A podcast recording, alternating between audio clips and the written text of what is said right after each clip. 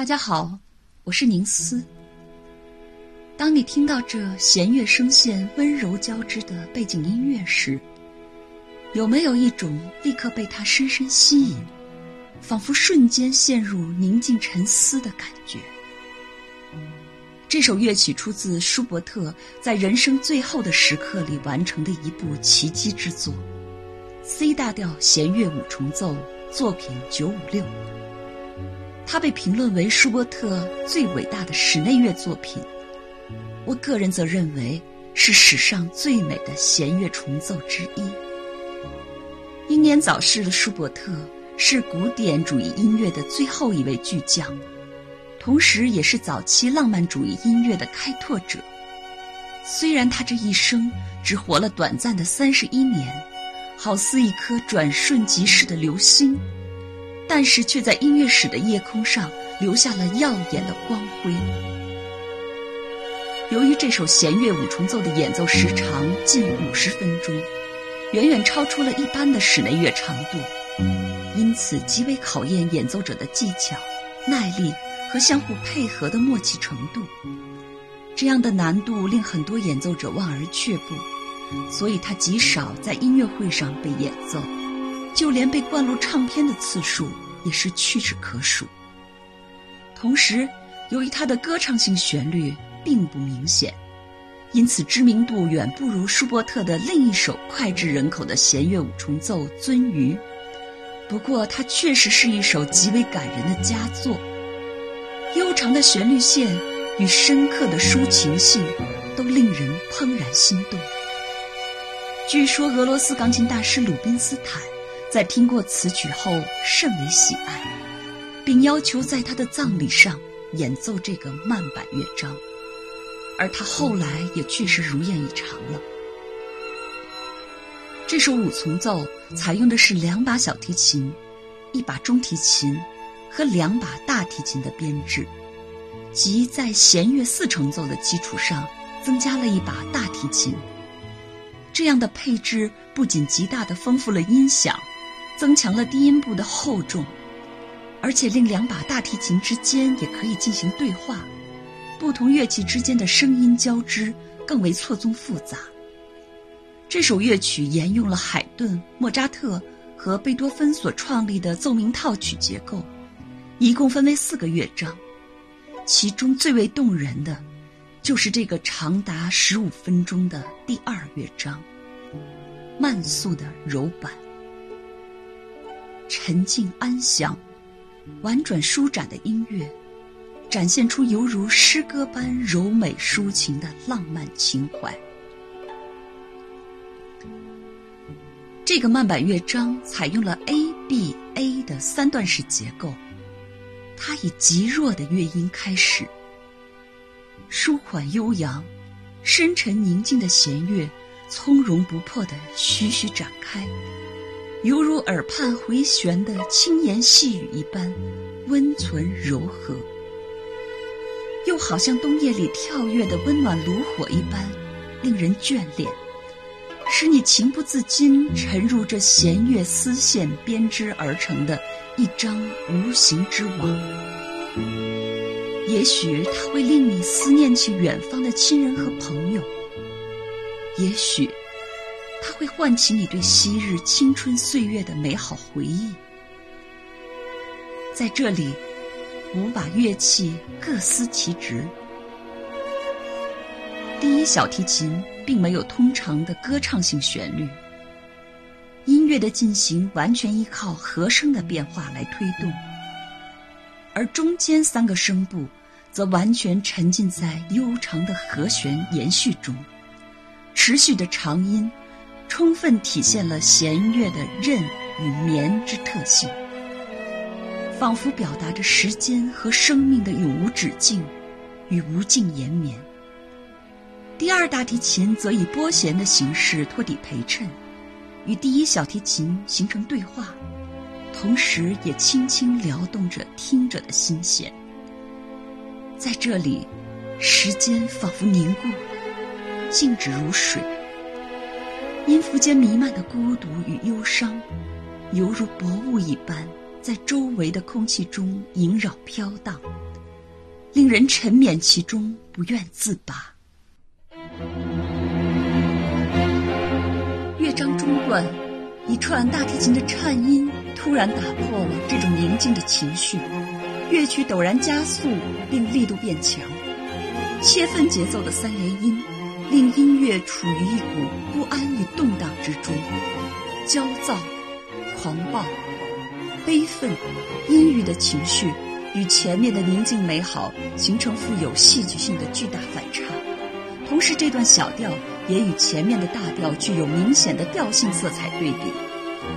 在生命之烛即将燃尽的时刻，饱受病痛折磨的舒伯特用音乐尽情宣泄着心中的悲痛和心酸，撕心裂肺地表达着与自身苦难命运的奋力抗争。在这里有必要提及舒伯特的生平。舒伯特出生于维也纳，他在青少年时代就展示出过人的音乐天赋。然而他在世时并没有得到主流社会的赏识，他一生贫穷，没有婚姻，也没有爱情。他曾经称自己是世界上最不幸、最可怜的人。他崇拜贝多芬。却不敢和他结识。贝多芬去世时，他是葬礼上三十六位执蜡烛的人之一。不曾想，一年半后，他便被葬在贝多芬的墓旁。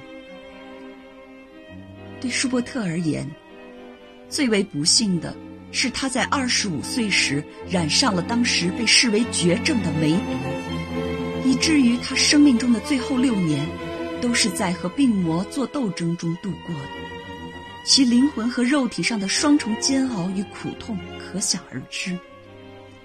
虽然有说法认为最后置他于死地的是伤寒，但也有一种说法指出他晚期的病症与汞中毒相似，而汞正是19世纪初用于治疗梅毒的必用药物。也许当年怀才不遇、经济窘迫的舒伯特。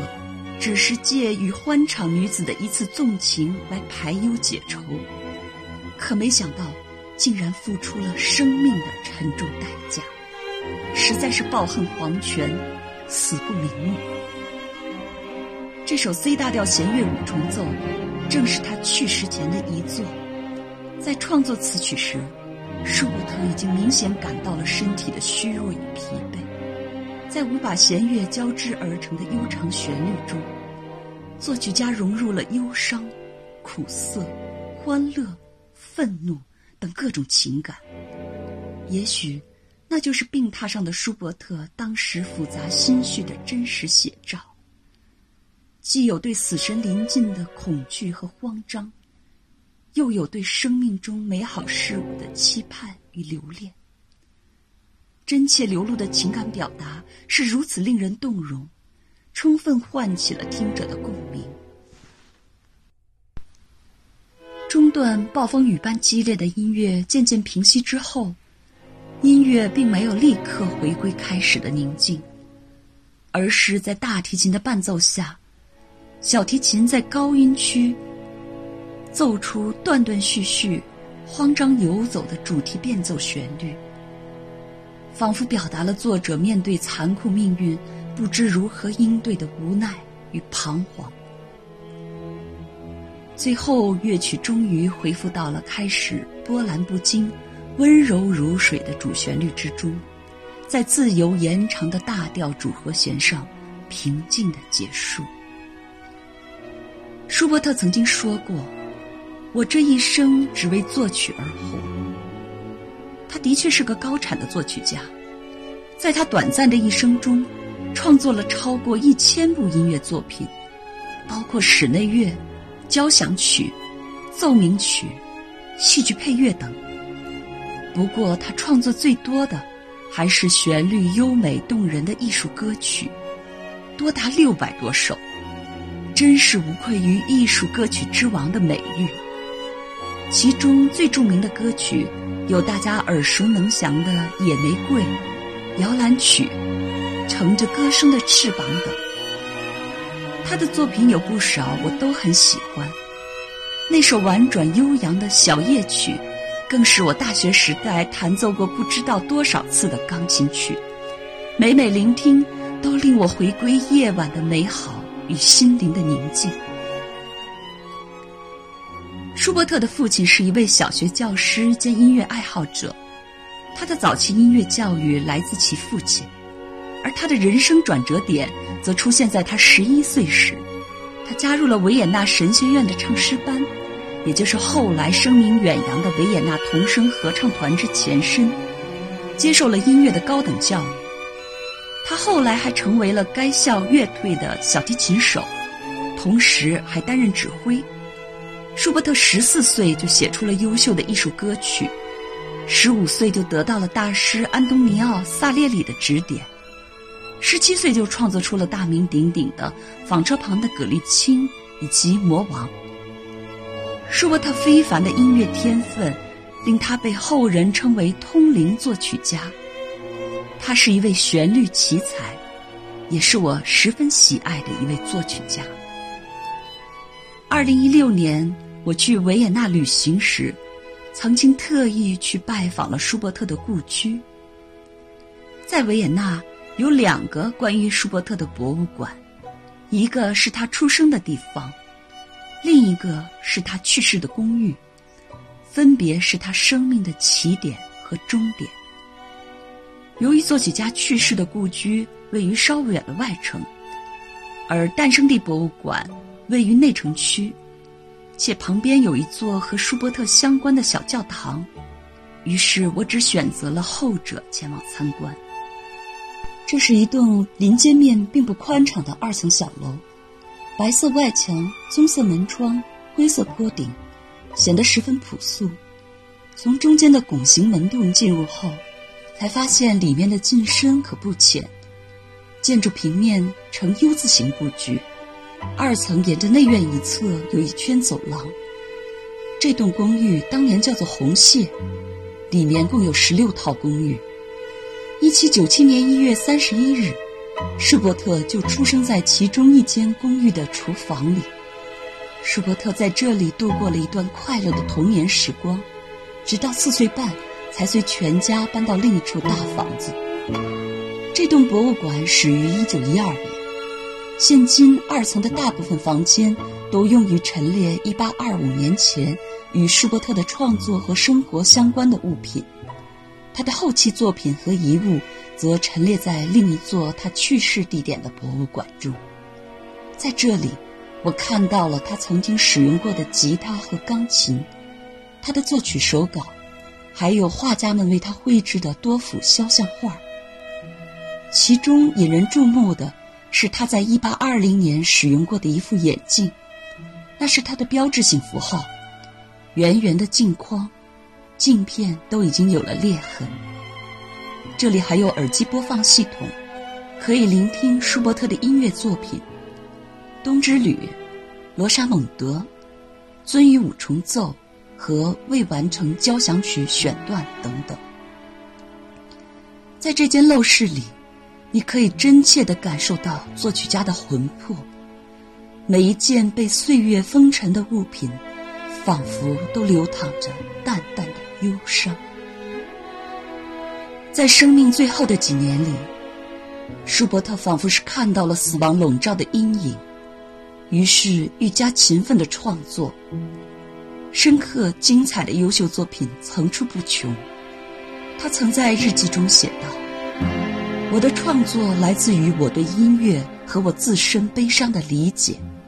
我知道，单纯发自悲伤的阴影是不会被世人所喜爱的。”这位一心向往贝多芬之崇高的年轻作曲家，终于悲壮地走向了一种永恒的伟大。